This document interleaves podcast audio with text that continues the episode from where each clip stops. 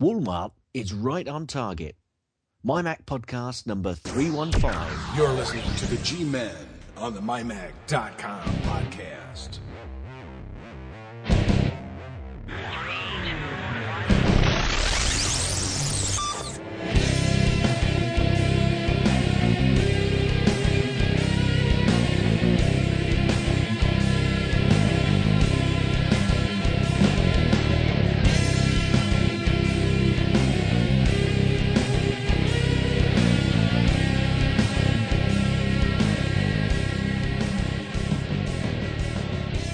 Hey everyone, welcome to mymac.com show number 315. Hopefully uh hopefully this week will go a little bit better than last week. What do you think, Gaz? I think you're showing off. oh, okay, because that's right, because I am the the ultimate podcast professional that No, you just said 315 rather than 1 114, whatever I said last week. that was so that was so funny. Uh, we actually we actually got. Uh, uh, I know we're going a little bit out of order. Um, we got some we got some feedback uh, from from Khaled, a good friend of ours from over in Saudi Arabia. Basically said that the train wreck episodes are fun too. Yeah, we did. We and actually, I, I've got somebody who follows me on Twitter who also says uh, thanks for our great work on uh, on the pod work on the podcast. So I've started again. It, it's a great cast on the pod work. Oh yeah, on the pod work. That's, uh, that was, that's from I don't know his surname actually, but it's Andy Zumo one. But uh, good man. Thanks very Yep, much. we really, we really, We really love- do appreciate uh, the We- feedback, and, and whether it's from from Twitter or from Skype, 703-436-9501 is our Skype number. Please call it. You're so smooth, you know. Yeah, I know. It's like it just it just goes from from one train of thought to another. And speaking of train trains of thought, Can we get off the train? yeah. Well, what's what's weird is during during the week I'll send Gaz uh, email about things that I want to talk about on the show, and inevitably I always forget to send that same email to myself. So when when Tuesday night rolls around and we're you know we're talking about topics on the show, uh, Gaz will remind me that I sent him you know three or four different emails on things that said, oh we definitely need to talk about this, and you know he'll say, well well what about this subject and what about that subject? I'm like what did I say that? and we're actually gonna. I Yeah. realise what I am. I'm just your secretary, aren't I? No, no, no, no, no, no, no, no, no, no. Uh, the the problem uh, for for longtime listeners of the show, um, they all know this. I am I am a blonde. I am blonde. Yeah. I could And- say an Essex. I could say an Essex girl, but I might get lots of very bad.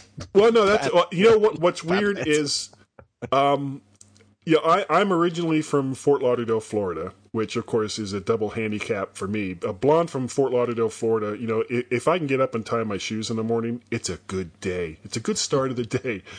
And it was, I think it was, it was well over two years ago. Um, I had, I had kind of gotten on a, a Florida kick where it was like, okay, well, you know, something bad's happened. Obviously, it started in Florida, you know, something along those lines. And some guy, some guy in Florida actually sent us, uh, or sent Tim email saying that I was a racist because I said something bad about people from Florida.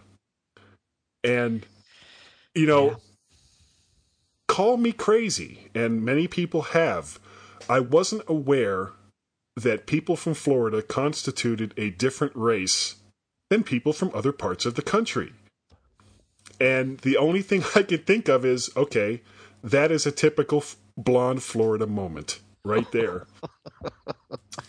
anyway, Yes. Um, did, did, did, you, did you do your shoelaces this morning? yes, I did. Well, I, I've got the strap ons now, so. you got Velcro.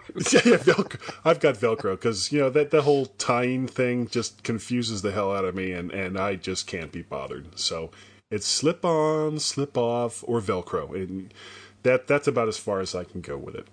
Cool. How how has your week been, Gaz? Actually, it's pretty busy at the moment. Works uh, works pretty full on as it normally is. And, Right. Uh, Well, you're getting had- ready to go on a trip, aren't you? Um, Pretty soon? Yes, yes, at the end of the month. But um, I'm, uh, what I was going to say was I had a, uh, a big game on, at the weekend. Did uh, refed um, a level six game, which for me, I'm a level seven ref, is a, a step up, and I was watched, and it was a tight game.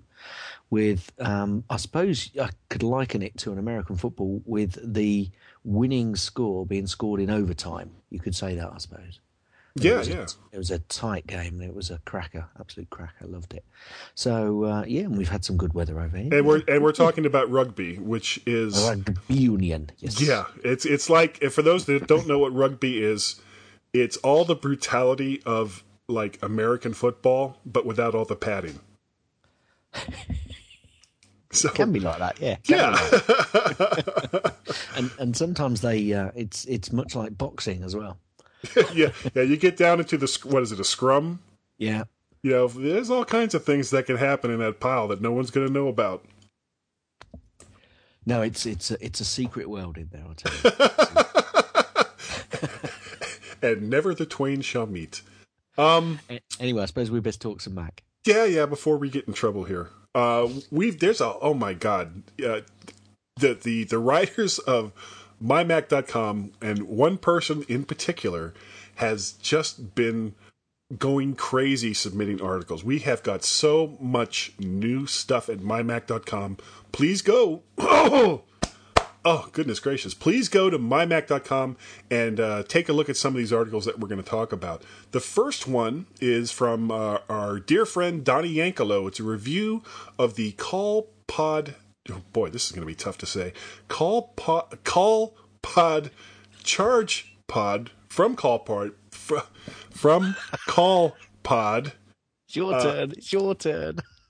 Oh God, this this reminds Cool me of, of the whole Cool Pod. Yeah, the, the whole this reminds me of the whole 300th podcast thing all over again. Uh, it's about fifty dollars, and what it is, it, it's a charger for all of your various electronic devices, and it's got let's see, two, four, seven different ports to plug stuff in, and uh, it comes with a couple of adapters, but and for a relatively small charge, you can get other types of adapters depending on you know what kind of device it is you want to you want to charge up. So if you're if you're you know on on the go with a lot like of a spider, doesn't it? Actually. yeah, it does. Kind of scary looking with the blue and blue and green lights. Um, if you're the kind of guy that, that carries around a lot of different devices on the road, this is something you're definitely going to want to, uh, to check up on. Yep. Uh, and the next article um, on the mymac.com podcast is the Griffin stylus for iPad versus the Just Mobile Alu pen. So basically, this is um, a bit of a shout down between two pens that you can use on the iPad, or actually, I suppose you might be able to use them on other um, products as well. Yeah, you know, Um, on probably just about any touchscreen device. Yeah, yeah, it's a bit of a shakedown between the two, and I, I must admit I haven't read it, but I really ne- need to go in and, and read this article because uh, um, we've got a couple of pens, or we've got a pen for the iPad which uh, the girls use on one of the drawing apps we've got, and um, they do have like this large end. I'm, I'm, I'm really not sure whether they're any better than just using your finger, but uh, so I'll need to have a read of those two. But um, that's by John John Nemo Yep. Uh, next up, we have the Macally BT Key Mini iPad keyboard and stand, and the Waterfield keyboard sleeves. Now, the the keyboard and stand, uh, if you've seen the pictures of these, and, and you know, please go to the site and check this out. This is basically it's a Bluetooth keyboard that you can use. Well, you can use it on your Mac too, I suppose, but it's it's generally kind of geared toward being used on the on the iPad and the the stand that comes with it also kind of doubles as a case for the keyboard, which is kind of a nice touch.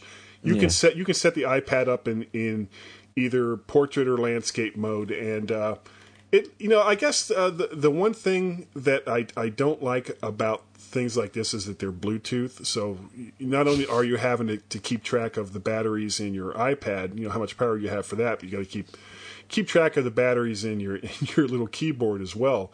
Now I, I'm still looking for a, a decently priced uh, case for the iPad that includes some kind of keyboard. There's a couple of them out there yet, but eh, none of them are able to switch between portrait and landscape, which is kind of a deal breaker for me. But that has nothing to do with this article whatsoever. I just wonder where he was going with that one. Yeah, well, I was turning it into a whole segment all by itself. That was also from John Nemerovski, and he had a guest reviewer, Jackie Richards. Um, and the next one is the Griffin Loop and the Just Mobile Upstand and the Macally View Stand. So basically, these are iPad stand, uh, iPad stands. iPad reviews. stands. Put the teeth together. um, and John's John's been he's been so busy. He's on that one as well. So Yeah. uh, there's a review of certain stands there. Which uh, if you need, if you're looking for a stand, there are so many out there, so many available. Then go take a look. Yep. Uh, then we have uh, Tim Tim Robertson's new podcast, Tech Fan. Uh, issue issue. Good God. Uh, podcast number four just came out last week, and that was he had David Cohen on as uh, a guest, as well as BJ Bott, two guys from the UK, on with Tim in uh, Tech Fan Four, talking about. They had a, a really long discussion about a possible, you know, I don't know how probable it is, but a, a possible Microsoft Adobe merger and and what the repercussions of that could be. And next on the site there was it's really iPad orientated uh, this week. I think uh, Yeah, iPad well, pretty much that's that's pretty much all the way Apple's news has been lately. Yeah, it has really, isn't it? Um, so these are books. There's a manual. There's um, iPad Made Simple, My New iPad, and iPad Missing Manual. Which book to buy? Uh, those three items, uh, those three books are reviewed and And who John wrote that? again. John again. I mean, just that man, he, he can't sleep. No, He just he- can't sleep. well, He I just- noticed he he's getting he's getting some help. Like I think this is his brother Howard Nemerovski, Howard Nemo. Correct, correct. Yes, Howard. Yep. Done those. So, uh, so he, he can't sleep, and he's making other people not sleep either. Yeah, book book reviews are tough too. Uh, yeah, they are. They are. So uh, go take a look. If you're looking for a manual uh, for your iPad, then um, take a look there. There's three to choose from. Yep. And the absolute very last one we have to talk about this week that you you can find all of these at mymac.com is a review for the for Arctic cooling products by Elisa Pacelli. The Arctic Breeze Mobile from Arctic Cooling, the Arctic Breeze Pro, and I'm not sure what the difference would be between just the Breeze Mobile and the Breeze Pro, and the Arctic USB Hub. Now of Weight, weight and size, I expect. yeah, yeah. The the one that as I looked through this, the one that I found that was kind of cool was was actually the Arctic USB hub that I guess this fan kind of plugs into the top of it. Um, kind of a, a different looking device. It, it's it's a four four port USB hub that you can just kind of you know drop into your your notebook or something along you know you know whatever it is that you carry your computer around in. And I'm always looking I'm always looking for good hubs. Uh, this one looks kind of cool. So that's from Elisa Pacelli. I like the way you did that. This one looks kind of cool. Oh, oh, oh, art- play on words. Oh, Florida moment. Yeah. Uh, now He's hit it. He's hit it out the park. it gets out of here. Um, now, like I said a little earlier, we, we did kind of go out of order. Uh, we did, you know, we already talked about Twitter feedback. We actually had a Skype call this week. I know. Deaf, deafening silence. You can't believe it. A Skype call. So I'm going to play that right here. And uh, I know who it is, and I think a, a few other people might know who it is, but I, I think he wants to remain anonymous. Here it is. Hey guys, this is the second week in a row the mystery caller is calling with a question. But by asking this question, I'm certain that my my identity will soon be revealed to some. I'm calling in regards to uh, an issue that I was having recently um, using iWeb. In the old days, I believe iWeb used to hide all its files in a folder called Sites that was in my home folder. Um, and now that I'm editing my site and want to publish it to an FTP site, uh, I can't seem to find where the files are hidden to now. They don't.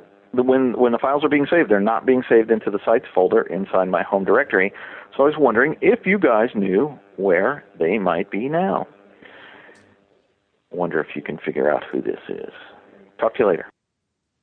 Okay. Um, I have. Is this a, is this a test for me? No, no, no, no, no, no, not a test. Uh, I, you're not a big you're not a big user of iWeb, are you? No, no, I was thinking uh, more of a test of finding out who it was. Oh, well, well, if he ever if he ever calls back again, uh, we we can go into that another time. Uh, uh, mystery caller, if you're looking for the location of where iWeb keeps all of its files, there's there's two ways you can find it. Um, the file itself is called domain. Sometimes it's also called domain two, depending on um, what version of iWeb that you have. But to find the folder itself, go to your user library, not the system library, but you know you basically want to go to users, user library, application support, iWeb, and then inside of that folder will be uh, a, probably another folder with the name of, of whatever it is that you named your site in iWeb. Now, if you're a a heavy user of iWeb, uh, one thing that you definitely want to do before making big big changes to your I, iWeb site is to make a copy of this domain file. And in order to do that, all you really need to do is within that iWeb folder in application support, create another folder and call it whatever you want.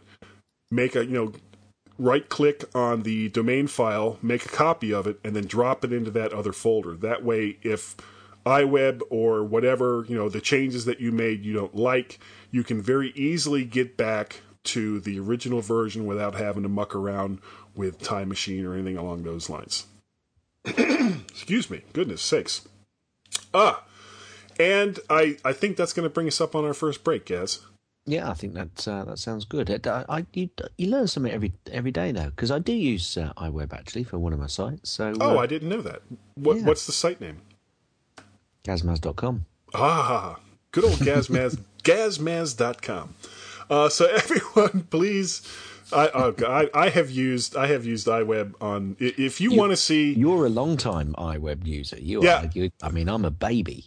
Well, I actually, uh, Chris Seibold, who's who's a good friend of the site, wrote a book called uh, Apple Hacks that you can find uh, on Amazon, and uh, I was I was very flattered that he asked me to uh, take some stuff I had written on mymac.com and, and kind of redo it for the book.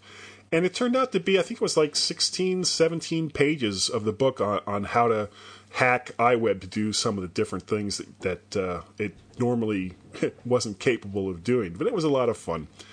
So, anyway, everybody, I'm getting off topic once again. How does this happen, Gaz? Well, it, it wasn't really off to- topic at all. I'd say that was perfectly on topic. Yeah, well, I, I just like patting myself on the back every once in a while. Yeah, now Everyone- how did that happen? Oh, well.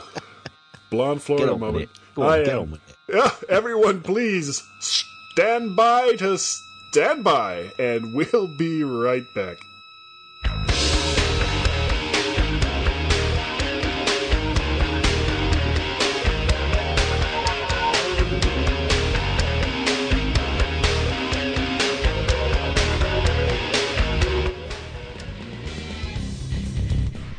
Enjoy the MyMac.com podcast, check out TechFan, hosted by me, Tim Robertson, the original MyMac.com podcast host.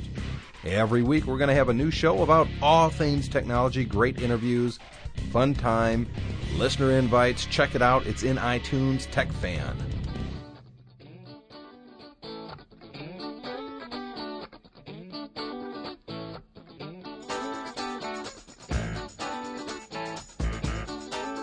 We love our listeners, and the police would very much like to talk to us about it. The G Men on the MyMac.com podcast.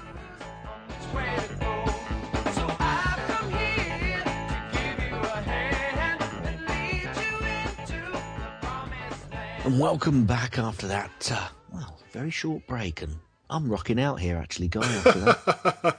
Yeah, I I love picking some of the music for uh, for the the in between segments. Absolutely superb. Superb. I just, I almost look forward to the break as much as the middle bits.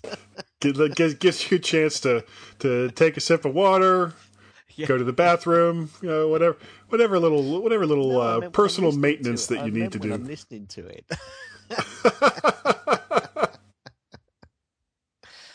Okay, so now uh, the show notes this week, you've, you're talking about some iLife 11, but hang on a minute. I, I didn't think we were in iLife 11. Well, not so much. It, it hasn't come out yet. There, there's been um, a, a, a couple of, and you know, I hate to use the term rumors. Uh, There was on on the Amazon site in Germany, uh, somebody found a, and it was probably a placeholder for some book called iLife 11, but there were some some interesting little tidbits in there about what could be coming up. Um, I guess the the really the big news is that iDVD may be dropped if you know if any of this is true, of course, from iLife 11. And ha- have you ever used iDVD, Gaz? Um, I have used it occasionally, but to be perfectly honest with you, I've I've got another DVD ripping uh, piece of software. I tell you who's used iDVD more than me, and that's my daughters to to rip some DVDs and put the all the placeholders in. So they're probably more used to using it than I am. Yeah, same with me. My son Peter uh, does a lot of stuff with uh, with video. As a matter of fact, I'm he's he's actually looking, and this slightly off topic. Uh, he's looking at Adobe uh, Premiere Elements for the Mac, and he may be on in a week or two to talk to us about that. Cool. Yep. Cool. But uh, what is it Yeah, that so, you use? so it's so to to answer your question, I don't really use it that much. No, I don't. So what what product do you use to make DVDs when you need to? Um, well, it's been a, it's been a long time since I've actually done that because Yeah, well, me too. perfectly honest with you, I don't I don't rip DVDs that often anymore. Um, and I'm gonna have to I'm gonna have to dig through my applications to try and find the name of it now because it's been it's been so long since I used it. Well, you know, Um, it, it, it's weird. but In these days of, of digital distribution, it just doesn't seem to be really as relevant as it was, say, five or six years ago when iLife included like the, the first or second version of iDVD. No, and even a lot of um, applications and consumable products these days have got um, like a, uh, um, a USB port, so you can plug stuff into it and just play it over the, you know, when you connect it up. I mean, that's the way it's going for a lot of, uh, a lot of um, consumables now. Yeah. Where, you know, like if you wanted to send a DVD to somebody so they could watch a film. I mean, that's really the only time when you, you know, going to put a lot of perhaps photos on there. Um, Yeah, well, if it's if it's your own content as compared to, you know, Yeah. you just yeah, well, that's what I'm talking about. yeah, yeah, you just ripped uh, uh, the latest Godzilla movie for you know whatever reason, and you know you you you obviously shouldn't make a copy of that and send it to a friend. But if it's if it's you know you went snowboarding and fell halfway down a mountain and somebody happened to film it, uh, you know the the kind of stuff that you make with say other parts of iLife. Uh, Well, yeah, it's like I mean, the, what the girls use it for a lot is um, putting photos together and then putting some movie clips in there and doing the transitions and that stuff, and then yeah, that. but DVD adding some music and things like that. And that application is called Disco, by the way. Disco. Okay. Yeah. Uh, there's also a couple of others. Uh, there's Burn, and of course, uh, Roxio's Toast Yeah, has been around yeah. for a very, very long time. Uh, but honestly, with sites like YouTube and Mevio Yeah. and, and some of the other online sharing sites, uh, burning DVDs has has kind of lost its way. You know, I mean, the fact that that none of the Macs currently being sold include, uh, like, say, Blu-ray players or even burners, you you kind of start to see why Apple went that way. I mean, why even bother to include, you know, optical technology that's almost obsolete on the day that it can, that it comes out? That's true. I'm just trying to think it through as to where it, it, it it's all down to the rollout of the cloud, isn't it? That's Yeah. the thing, and it's all about connectivity and speed of connectivity to the cloud. Because if you take it a step further, there are going to be places, a lot of places around the world, where you still most definitely need some sort of uh, burnable media. Oh yeah, yeah. Where they don't have Um, you know, their broadband isn't as as That's it, either as fast or, as or well. even or even available. Yeah, yeah. So it's still very applicable. Um, however, if you're in any sort of metropolis, then you really don't need it. You really don't need it. I'm, Yeah. I'm just trying to. I'm desperately trying to wrap my brain to see what I'd need it for, other Well- than rip, ripping a DVD so somebody could just put it into their DVD player to, to Yeah. watch it on the TV. What, Well, you, know, travel. you travel a lot more than I do. Uh, do Yep. you do you bother to carry DVDs for entertainment anymore? I used to. Um, I haven't done in the last year. Yeah, same here. You know, I, basically when when um, we go on vacation, uh, I've got an iPod Classic that has a 120 gig drive in it. I will just load that to the gills with all kinds of, of video content, and then take the uh, the dock connector cable that has either component or composite outputs. And when, whenever we get to you know wherever it is we're going to spend our vacation, if we want to watch something, I'll just plug that iPod into the TV set and, and watch it right from there. Yeah. Yeah, it's not going to be, you know, 1080p high definition, but you're on vacation, man. You know, do you just does it really make all that much of a difference? Yeah, all I do is basically shove a load of films or whatever I need, TV shows, uh, onto my either my iPad or, or the iPod Touch, and that's perfectly adequate for when you're going away. Yeah, and you know, I mean, it, you don't really care. It's it's not that big a deal. Uh, l- let's talk about some of the other pieces of iLife, not necessarily having to do with, you know, what iLife 11 is according to you know this rumor, but you know, you're a big user of iPhoto. I am. If if there was something in iPhoto that you know, is there something there that you've been looking for that Apple could improve? Um, well, definitely. Actually, I've recently um, put a. I think I've mentioned it before. Um, it's a plugin for export, and what it what it can do is um, give you a copyright symbol or a watermark, or add some borders to uh, an exported photo, and you can set this um, uh, the product up so that it'll actually um, do something on a regular basis. So you just you know if you want to um, export a few photos, you can export them with this same formatting, and it's called Border FX. Um, that's border as in the word, and then FX. Um, and y it's a plugin for iPhoto, but there's also a plugin for uh, Aperture 3 as well. So certainly, um, I think they could possibly improve that export process. But you Well, I don't even think they have watermarking in the current version. no, they don't. No, they don't. But that you see that you see that, that's, the difficulty, guy. And this this is where we all complain, or certainly a lot of people at work complain about all of the features that we get in the Microsoft Office package. Right. And Apple does something simple, and they do it so that everybody can use it, go in, and you know they get exactly what they you know what they need. You know, it does exactly what it says on the tin.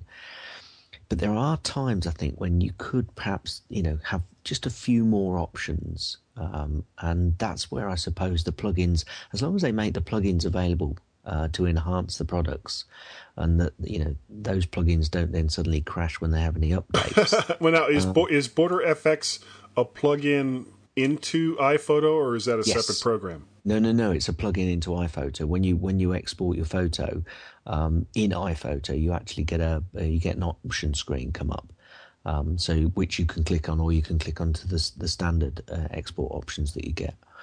So it's it's a pretty neat little um, application, and there's little things like that. Sometimes I just want to select a load of photos, for example, and just have them come up um, large screen and just watch them. I don't want to set up a slideshow.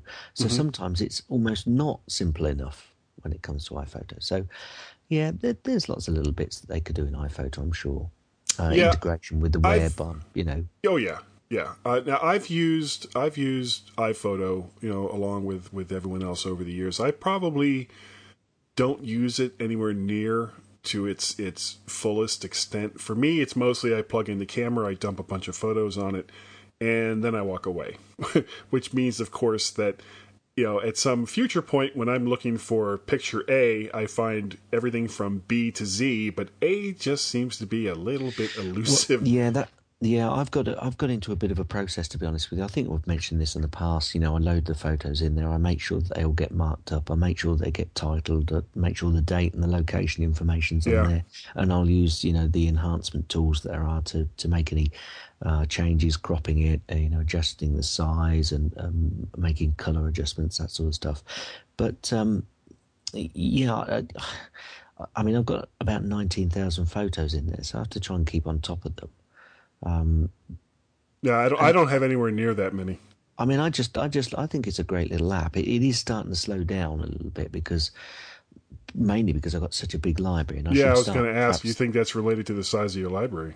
Yeah, yeah. I mean, so for me, really, enhancements on making sure they can keep up to speed without me having to split the library out. Um, that you know, that's the sort of thing I'd be looking for. Well, how would you how would you manage something something like that with with the plugins? Like just a checkbox and in a preference file, that kind of thing. Uh, yeah, yeah. I mean, it, it, it, it really the problem the problem comes, guy. I suppose when it all depends how accessible and uh, they make the program for people to write the plugins. Um, but I would say, yeah, in a preference pane, if you know, you could put it in there so you could load it in and say yes or no as to whether you wanted to use it or not. But um, of course, it's a separate market. You know, you go out there and you either pay for these plugins or you don't, and it's you know it's a difficult one. It's a difficult one because if if you start paying them the sort of extra money for some of the plugins, then some people would say, well, go up to Aperture, for example, or go up to you know uh, um, Lightroom. Well, do you think that's possibly part of Apple's strategy is to kind of steer you toward a more of a, a pro application as compared? No, to no, I don't think it is. I, no, I don't think it is. I think that, I think they've they've created a. I think that you know when iLife, the next version of iLife comes out, iPhoto will be an improved um, process, but it'll still be a simplistic uh, package that people can just throw the photos in and go and get them and find them when they want them. And if, you know if they want to do a little bit extra with it, then you know they'll put a few extra tools in there, and that's that. They've then got the next Pro Tool to go up to if you if you need to, um, but I don't think they want to push you. They just want you to be able to use your your Mac. Um, you know, they want you to sit down and use your Mac. And I mean, that's why I came over, precisely because Well, I that makes sense. Precisely because I got fed up of sitting in front of a Windows machine doing the administration all the time. Okay, well let's uh, let's go on to another iLife program and uh, one, that uh, that we use and, and sometimes abuse and hate to love and love to hate, and that's GarageBand. Yeah, Uh, if if I was now, I'm I'm probably a bigger user of GarageBand than you are. I think you Uh, I would are. say that if there was one improvement that that Apple could make to GarageBand, especially for, for podcasters like myself, and you know Ambrosia Software probably wouldn't be too happy about it.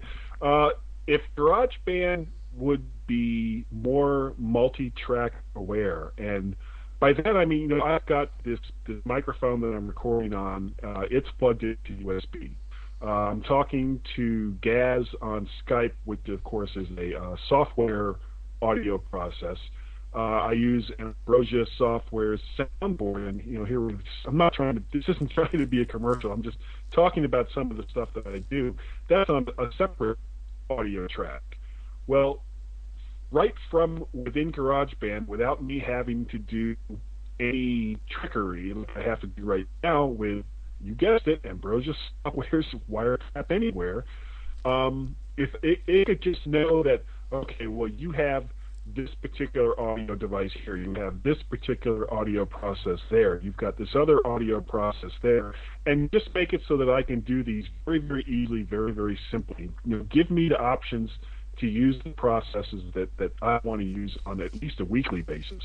The the thing is, Guy, I think now it it's funny because I think the difference between GarageBand and moving somebody up to a pro uh, product and the difference between iPhoto and moving someone up to a pro, pro product, there's you talking about completely two completely different games. Oh yeah, oh, And I think- doubt about that. And I think I think it, the average user that goes into GarageBand, um, if anything, Apple might think about trying to make GarageBand simpler rather than more complicated. And more heavy on on um, items in there. Which sounds it, it sounds converse, but actually I think you know I think the the GarageBand a lot of people use GarageBand and love it because it's a great application. But I tell you what, I know that I don't touch you know a sixteenth of what's in there and the capability that's in there. Um, you probably use a lot more, um, and you're looking for for more. But you know, I think the step up is tremendous because I really, you know, most of the stuff I do, I really just need a basic recording app. Um, Yeah. Uh, and GarageBand, I think, is a lot closer to the next step up to go to a Pro Tool than than iPhoto is. If you move up to a, a, Yeah. a Pro Well, I Tool, mean, if that got makes sense. No, I understand what you're saying. Um, if if I wanted, like, for a while, I was recording this podcast using Soundtrack Pro, which does kind of do what I was just talking about. The problem that I had with Soundtrack Pro is that the process was made so difficult in trying to do things with individual tracks that you lost some of the, the creativity that I enjoyed using GarageBand, which was, you know, even though it was and it has been a little bit more of a hassle to to do the podcast in GarageBand, uh, because it doesn't get in the way, I find it, it's a better product to use. Yeah. Well, I, I, I, you know, it wouldn't surprise me if we came out if they actually came out and um, either didn't touch GarageBand or even made some of the interface that you could go into uh, simpler, which will, I think would actually upset a lot of people. But Yeah, that's that's the, that's the that's the Apple way. They don't mind about upsetting people, do they? nope, not at all. And talking about changes, I mean, they've made some they made some changes to iMovie, didn't they, last time? Oh yeah. Uh, well, uh, they, they made some, a lot of changes to it. I think it was in iLife 08 where they completely changed the interface. And uh, I, I was talking about my son Peter. Uh, he despises the new version, the you know from 08 and 09 versions of iMovie, and he's stuck with uh, iMovie 06 HD ever since he started getting inter- interested in video. Now, Apple has responded to the outcry over the, the changes they made in in uh, iLife 08 by making some some basic, well, not really basic, making some really major changes to iMovie when iLife 09 came out, but still keeping that same interface that kind of put people off. So I, I wasn't really sure, you know, what their their point of that was. Now, I mean, this is the same kind of thing where if you want to do a little bit more, you don't use a program like iMovie. You go ahead and you move up to Final Cut Express or Pro, which is what I did. You know, I started off. I went to Final Cut Express, and then once I became a little more familiar with the way that program worked, I, I went ahead and you know paid the big bucks and got Final Cut Pro. Yeah. Now, there's uh, Adobe, you know, another one of those companies we, we love to hate and hate to love, has has gotten back into it themselves on the Mac side, even though this program has been around years on the Windows side. I'm sorry, excuse me. Uh, they've released Premiere Elements for the Mac. So, you know, should Apple respond to that by making changes in iMovie to kind of return it to its its former, for lack of a better term, former glory, or you know, should they not worry about it and you know, kind of stay the course? I don't think they'll change the current um, iMovie version. Certainly, um, I, I- to be honest with you, um, I I use the new version and I'm quite happy with it. Um, and I, I don't think they they may make some improvements to it, but they certainly won't change it. They certainly won't change it. So you're think- okay with that kind of ribbon interface that they have? Yep. Now, had, Yeah. had you did you try any of the previous versions of it? I, I tried HD and couldn't get into it. Really, what was it about that? Mm. Well, it, it, I tell you. I tell you what it's about is the fact it's usage. Per, the, the the one thing I think once you get into using a program and you're using it a lot, you'll get into it no problems. That's your What- preference then. Um, yeah, and what I found Yeah. was I went into HD and had to fiddle a bit more, whereas I went into the, the current version and found it a lot easier to get in to make those the little changes that I found just a little bit more difficult in, in the HD version. but it's. I wonder if well, because you know, I mean, the the changes they made were very very drastic. Yeah. And I wonder if a lot of the outcry, and I'll put myself in the same camp. I wonder if a lot of the outcry was simply because the changes were so drastic, as compared to, you know, you come into the platform and you hadn't spent, you know, five Yep. or six years messing around with the Yep. the previous way that iMovie worked, and you jumped right into the new version and, and found it to your liking, and, and didn't particularly care for the for the older version. Absolutely. I think you're, you're spot on there. You're spot on. Yep. You know, um, we are we are running way way long. So Okay. before we get into the last section of iLife that we were going to talk about, we're going to take a little break. So uh, everyone, please stand by to stand by, and we'll be right back.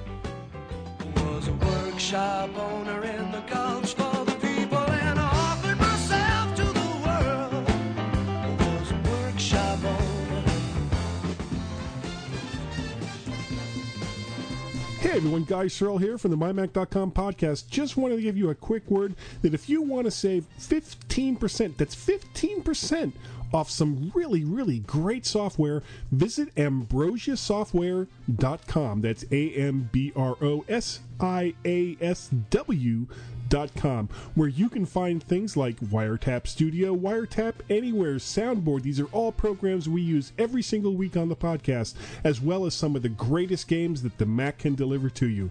Remember, 15% off by using the code MyMac15. That's M Y M A C 15. All at Ambrosia Software.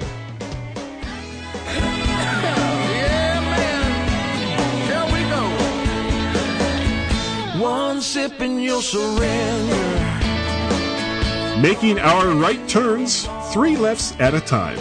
The G-Men on the MyMac.com podcast. My love will never hurt at all. Okay, welcome back to the last segment for the evening. Now, for for segment two, you you may notice a, a slight difference in in audio quality. That's because we had a we had a couple of little technical glitches, mostly related to GarageBand, um, as we were in our discussion, and Gaz, fortunately, uh, also records from his end. So uh, we we didn't actually lose anything, but it's going to sound a little bit different because my voice, I guess, was was breaking up a little bit, Gaz. Yeah, it was a little bit. Um, I think you were obviously recording locally and you would have been sounding fine, but coming over to me, it was slightly different. So, So uh, it'll be a little bit dodgy. wow. I'm Okay. sure you'll make it smooth as silk. Oh yes, it will be. It'll it'll be like butter when I'm done with it. Well, uh, not any butter I'd want to eat, but that's No, no, no. um, let's let's finish up on our discussion about iLife. Um, the last part that uh, wanted to talk about was iWeb. Now, according Fun- we had a we had a question about iWeb earlier as well, didn't we? yes, from from Mystery Caller MC Mystery caller, MC MC. MC Mystery Caller. Um, now, iWeb from the very beginning was was very very easy to use, and you know, I mean, if you just wanted to, to make a quick site, you just throw content at it and and use their templates, and everything was fine.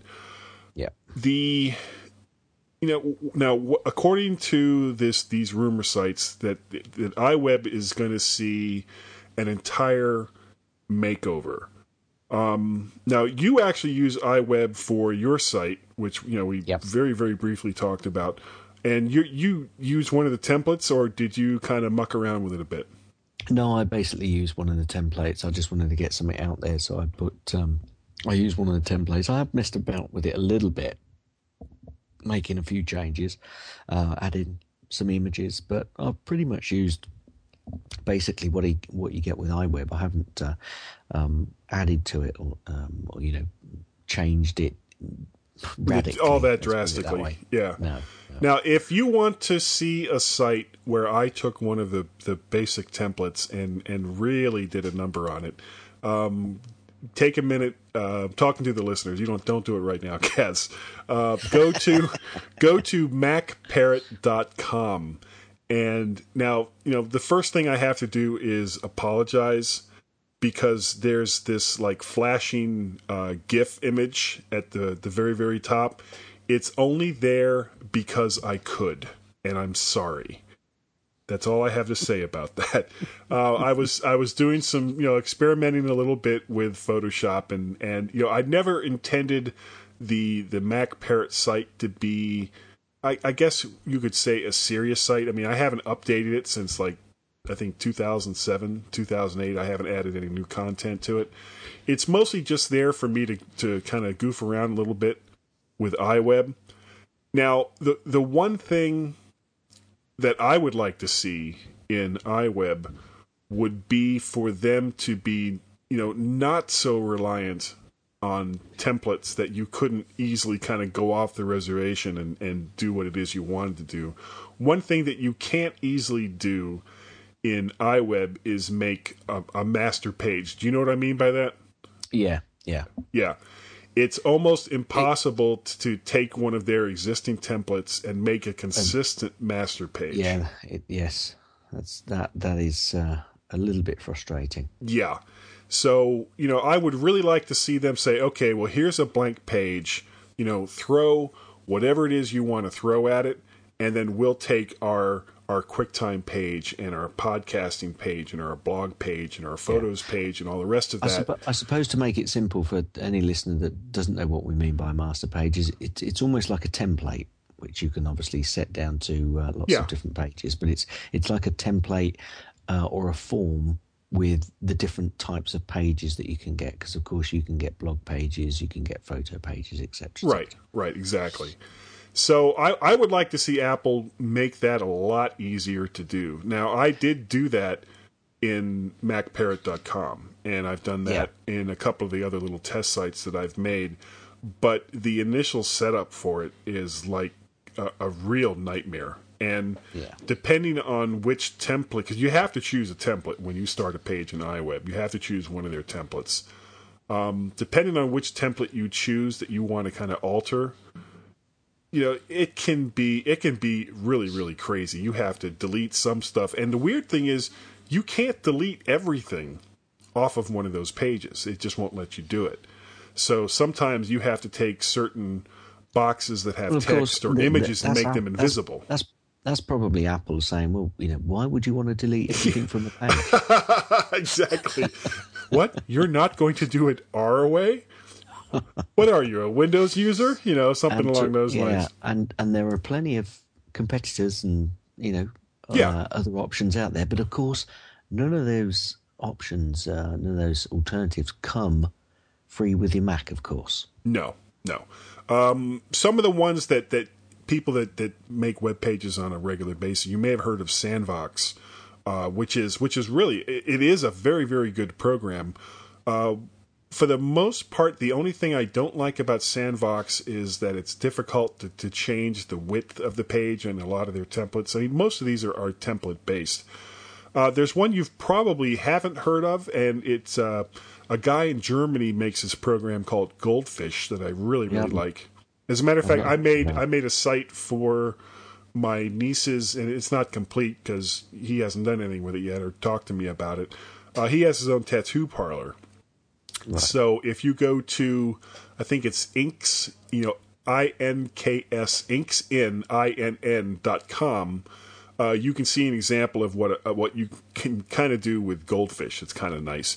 Uh, but the the big competitor to iWeb is probably uh, Rapid Weaver. Yep, and I've used Rapid Weaver.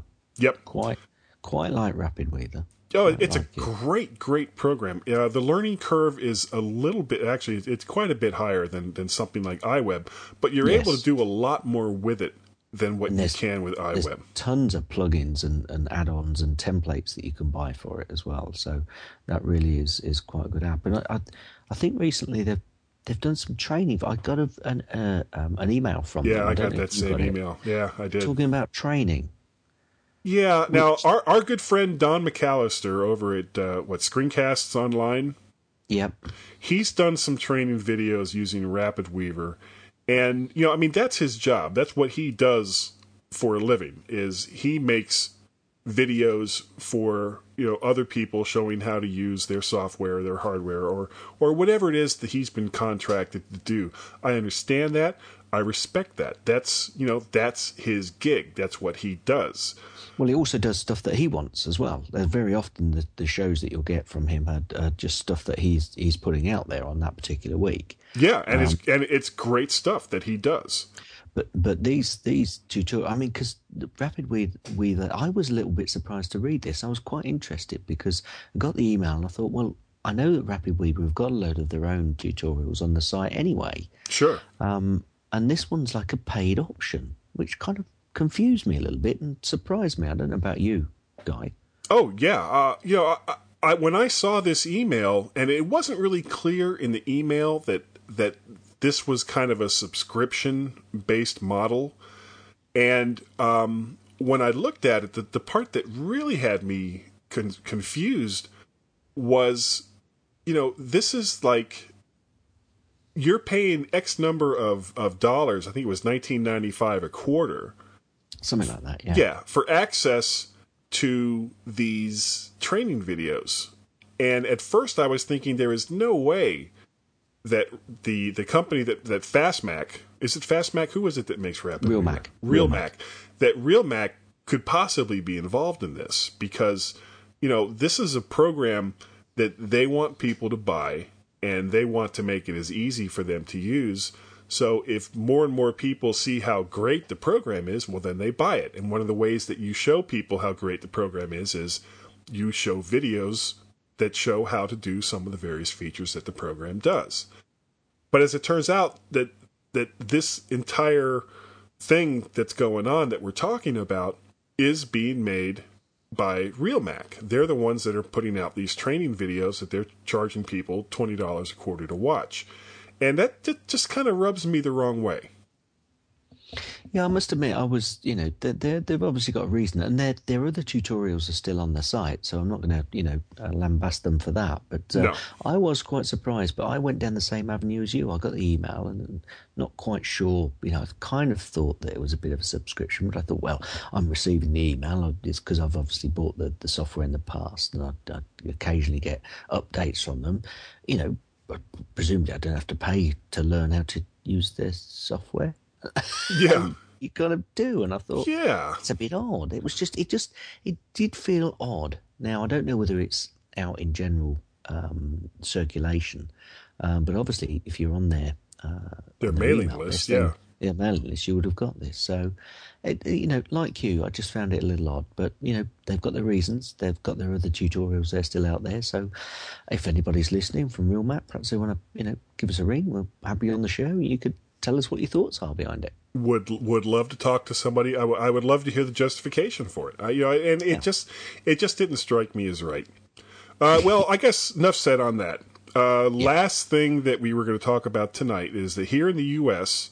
there are a few more retail options, and we alluded to this in the uh, the beginning of the show. There's a few more retail options for buying iPads uh, here in the states. The, the the two new retailers that are going to be selling them are Target and Walmart. Now, no, I, I, I saw your email on this, and I, I think you, you did. It sounded as if you was a little bit confused by the pro, or not confused by it, but bewildered by perhaps the process of them selling uh, this particular type of product through those two outlets, and uh, not really knowing. I mean, I, I've heard a little bit about Walmart, Yeah. uh, and I, I have actually entered a Walmart when I was over in the states, but I don't really know Target that well, so uh, I'm just gonna have to chime in when uh, whenever I, I deem it. Well, I mean, they're both they're both big box resellers. You know, I in and typical of you know big box resellers. You, all the people that you see on the floor are basically there to make sure that there's product on the floor. They're not necessarily experts in fashion. If you're shopping for clothes, they're not going to be experts for the most part in electronics if you're looking at television sets or video games or things along those lines. Um, so but they but but both of those do sell consumables, electronic consumable product. Oh yes, yes indeed. You know they have. Well, I. I, I- wonder whether Apple have just gone down the avenue of thinking, well, you know, I, I know it's not selling it cheap, but you know, um, pile it high and sell it.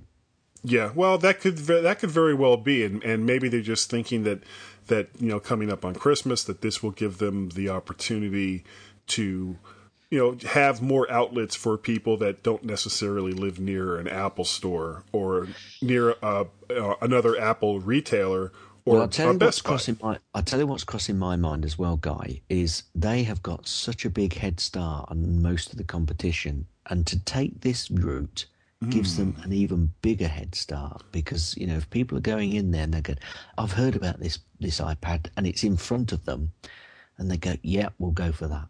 I, I you know I just wonder whether it's actually quite a clever ploy because this is such a you know it's such a great product but it's also such a great consumable product. And um, Yeah. I just wonder whether they're, they're thinking you know along those lines. It's just uh, so easy to use. People now know about it. You, you see it everywhere. And um, perhaps that's the you know they're, they're just trying to make sure that they they get that lead and they keep a massive lead, lead over the competition Well, I wonder if they're doing this just so that upcoming uh, Android or even possibly uh, Windows Phone 7 or whatever HP ends up doing with, with Palm's stuff, you know, to not necessarily to keep them out, but to get kind of a head start on them. That could very well. I didn't actually. I actually hadn't thought about that when I, when I sent my earlier email. I guess my, my biggest concern about selling something like the iPad at a Walmart, Walmart or Target isn't because it's low end. Uh, that that you know, I, I don't care about that. Uh, but one of the things that actually sells the iPad, and if you've ever gone into an Apple store, you know you've seen this. You've seen people standing around the counter where they've had the iPads, and they actually get to use it and play with it, and you know kind of see how it works. And and that's one of the biggest selling points of the device itself. The problem with a Walmart or a Target is that you're not going to get that same type of experience because I can't see them having a table set up with iPads that people Yeah, can but- just go up and, and use. Yeah, but that's that's not why you go. Presumably, from what little I know, that's not why you go into a Target or a Walmart, is it? No, no, not necessarily. You go, you go into those stores because I mean we have similar sorts of stores over here. You go in there with something in mind, and you know that you're going to be getting a range of products in there, and you know it's going to be available. And you know that's it. You you know you're not going to then stand about in the store trying stuff out. Um, you know it's there. You've got it. You know what you're after. Bang in the in the trolley it goes, and you and carry you on go and you pay for aisle. So you're thinking that this is more along the lines for people that have pretty much more or less made up their minds that they're that they're going to buy an iPad, Yeah, I, I mean, I, I and and that's the closest place for them to buy one. Yeah, I don't think absolutely. It gets it out to you know all the rate the, the areas where there is not an Apple store because, as I said to you, Guy, I think you know it's an easy product to use. Those people are going are going to get it home, and very few of them are going to be disappointed with the whole experience. And if they are, they'll go online, they'll speak to friends, they'll they'll soon get whatever bad experience they may have sorted. Um, the, the probably the worst experience they're going to have is possibly going through the checkout process. I that, that could very well be. Okay. Well, I, I guess we're just going to have to wait and see what happens. Yeah, but my objection to it was never, you know, based on well, you know, I don't want to see Apple products sold at, at a Walmart. No, yeah, but I but but but equally, you know, do they sell other popular brands of electronic equipment and product? You know, Oh, and sure, and and they they've got iPads or not iPads. They've got iPod touches. They've got There you know, go. the then. various you iPods. You, you see, I think that if they've got already got a relationship with Apple, then they would have already touted Apple to say, uh, "Come on, guys, let's have your iPad, your iPad in there as well." Yeah, well, you're probably right, uh, and I just hadn't thought of that when when I read the original story. Okay, well, um, because of the technical problems we had earlier, I actually have no idea how long this show is going to be. So we we shall see what we shall see. Um, let's We- take we care of a little le- bit we of might have to business. we might have to leave our app recommendations until next week. Oh no, let's go ahead and get them done. Okay. okay. Uh, what have you got? Well, I've resisted and resisted and resisted this particular game. It's a, it is a game, and I, I just the other day I just suddenly saw it. It popped up. I must have been on the front page of iTunes, or or somebody must have been talking about it. And I went in and I bought. Holds his hand out, ready to be slapped. Angry Birds. Oh, not Angry Birds. Yeah, Angry. That makes me so mad. Angry, angry Birds. Um, do you know what? I love it. It's weird. Most it. people, most people that buy that game do love it. Now, I, I have it as well, and I can't get that. There's this one. There's this one part that it doesn't matter how many of the damn mad birds that I send, I can't kill the pig. Oh dear. You're That should have been the name of the podcast tonight. Kill the pig. Yeah. You know, Kill the pig. Yeah. Kill the Should've pig. I, I feel like uh, I feel like that that kid in uh, uh, whatever the name of that book was, uh, classic book, huh? Yeah, Angry Kids. No, Lord of the Flies. That's what I was thinking of. I'll do. But I anyway, Ang- Angry Birds. I like it. It's quite enjoyable. It can be frustrating, as Guy says, but Yes. you know, but I, yeah, I like it too. little persistent. Yeah, yeah. And who makes that? What's Do you have that? Oh crikey! It's um, I think it's a. Yeah. Is that a Chillingo game? It comes through Chillingo, but the developers actually over in Denmark, I think, because they've got a bit of an argument going on with Windows at the moment, haven't they? Because Microsoft have put them on um, the front page of their Windows, uh, you know, kind of indicating that Angry Birds will be available. in- and, it, and, it, and they're a bit upset with Microsoft because it's not, apparently. Well, you know, well, if if Chillingo is their is their distributor for the game, I. I bet that's where it came from. Uh, possibly, yeah. Yeah. Possibly. Well, the the game I have a game too as well on the iOS. It's called Space Miner from Venan Entertainment, four dollars and ninety nine cents. Uh, it's kind of a, you know you, you're controlling this little spaceship and you have to go out and blast these asteroids and and and pick up you know whatever it is that you manage to get out of it. And you know it sounds like pretty standard standard fare. Well, un- until you get into the story mode of it, where there's all these robots and a multi conglomerate that want to kill you. So, kind of take it from there. It, it is a fun game. I really, really enjoyed playing it. And hey, it's five bucks. It's it's basically it, it's an iPhone game, but it plays well on the iPad as well in 2x mode. And that's that's all I got for you tonight. Sounds good. yeah, Sounds it was good. fun. Sounds good. Well, Gaz, if people wanted uh, to get a hold of you, Well, I tell you what, it sounds like you need to get hold of me because I need to take you through that, that particular level on Angry Birds. But if anybody it else wants to get hold of me, they can contact Damn me at birds. gaz at. they can contact me at gaz at mymac.com or I'm on the Twitters, uh, twitter.com forward slash gazmaz. and I, I'm I believe you can be contacted as well. Yeah, I think so. Every once in a while, you know, I pay attention to those things. I can be found at guy at mymac.com and twitter.com forward slash, here we go, no, more birds, Mac Parrot. oh, oh, damn, I should have gone. Yarr, angry, angry parrots. That's that's going to be my iPhone game, Angry Parrots. You have to go and find cheeseburgers in paradise, but that's a whole nother story. And people can also contact us at feedback at mymac.com. Yep, And we've we've got a we've got a Skype number that you can call in on. That's right. Mystery caller used it earlier. It's area code 703-436-9501. And please, please, if you have a moment, go on over to iTunes and rate the show. That really, really helps us out.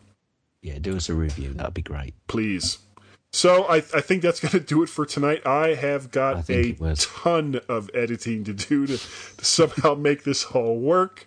And I apologize for the technical difficulties. It was, you know, GarageBand was just not my friend this evening, Gaz. No. Well, Yep. I think they need I need I think they need to update the version. Yeah, yeah, please. So iLife 11, you can't come soon enough. all right. Well, I think that's going to wrap it up for the night. Thank you all so very, is. very much for downloading the podcast, and we shall see you next week. Thanks for downloading the MyMac.com podcast. Please send off feedback to feedback at MyMac.com or call our Skype number and leave a message. The phone number is 703 436 9501. If you enjoyed the MyMac.com podcast, make sure you check out the other family of podcasts, all from MyMac.com and all free on iTunes, including The Geekiest Show Ever, App Minute with Sam Levin, and Tech Fan with Tim Robertson.